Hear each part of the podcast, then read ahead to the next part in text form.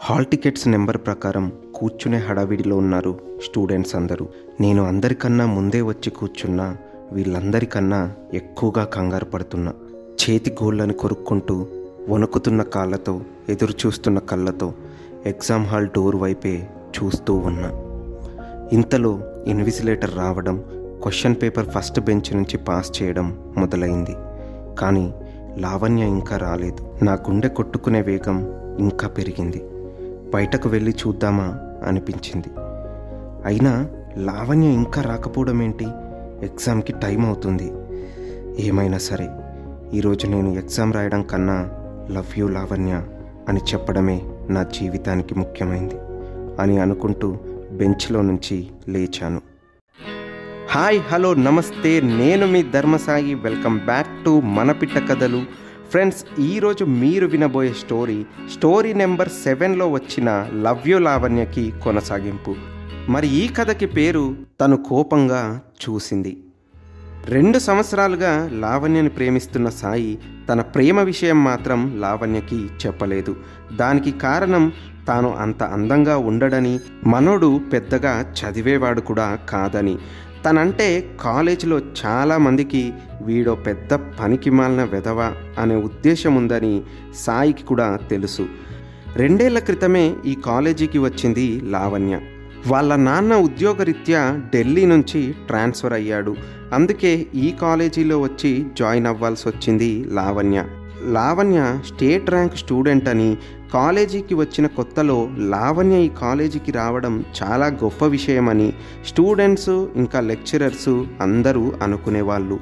లావణ్య అందరితో కలిసిపోయే అమ్మాయి కావడం వల్ల కాలేజ్లో లెక్చరర్స్ మరియు స్టూడెంట్స్ అందరిలోనూ మంచి ఫాలోయింగ్ ఉంది లావణ్యకి. మరి అలాంటి అమ్మాయికి ఐ లవ్ యూ అని చెప్పడం అంత ఈజీ కాదు కదా?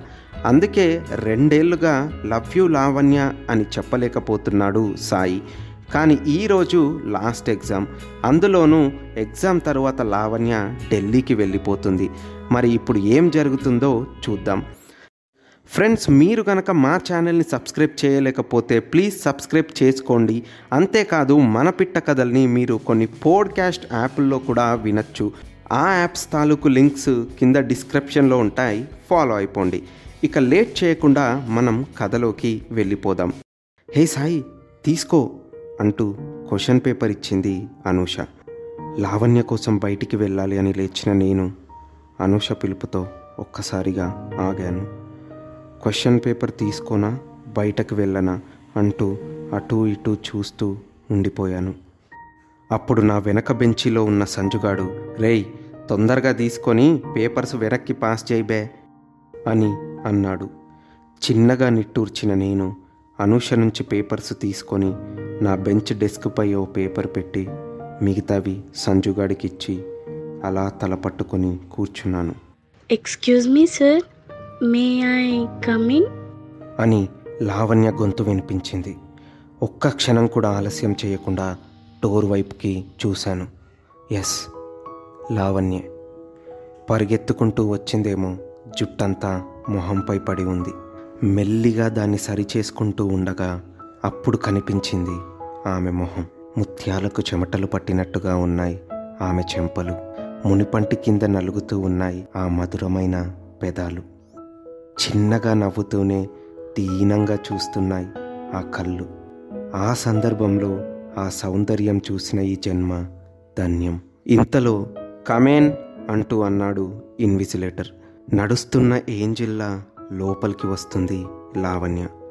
నాది ఎంత అదృష్టం అంటే లావణ్యది నా పక్క సీటే. తాను వచ్చి నా పక్కన కూర్చొని మెల్లిగా నా వైపు చూసి క్వశ్చన్ పేపర్ ఇచ్చారా? అని అడిగింది. ఇక వెంటనే నా క్వశ్చన్ పేపర్ని తీసి తనకిచ్చేశాను. మరి మీకు అన్నట్టుగా చూసింది. నేను వెంటనే నా వెనకున్న సంజుగాడి పేపర్ తీసుకొని వెళ్ళి వాణ్ణి ఇంకోటి తెచ్చుకోరా అని అన్నాను. పనికి మాలిన వెతవ అని అనుకుంటూ వాడు ఇన్విజిలేటర్ దగ్గరకు వెళ్ళాడు. అప్పుడు నవ్వుకుంటూ నన్ను చూసి అని చెప్పింది లావణ్య.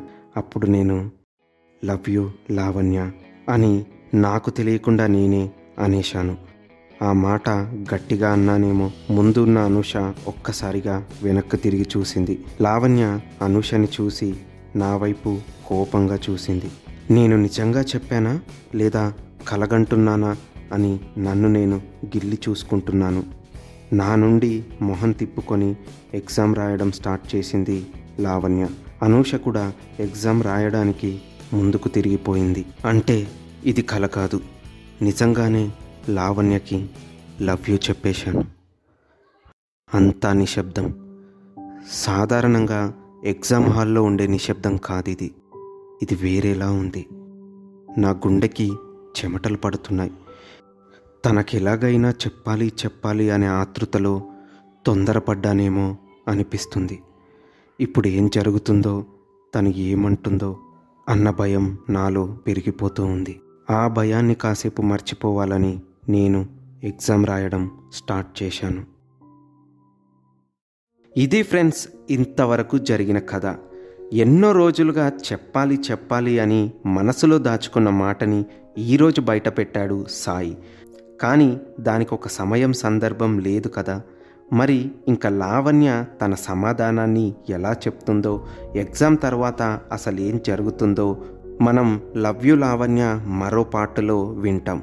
అంతవరకు సైనింగ్ ఆఫ్ మీ ధర్మసాయి. బాయ్.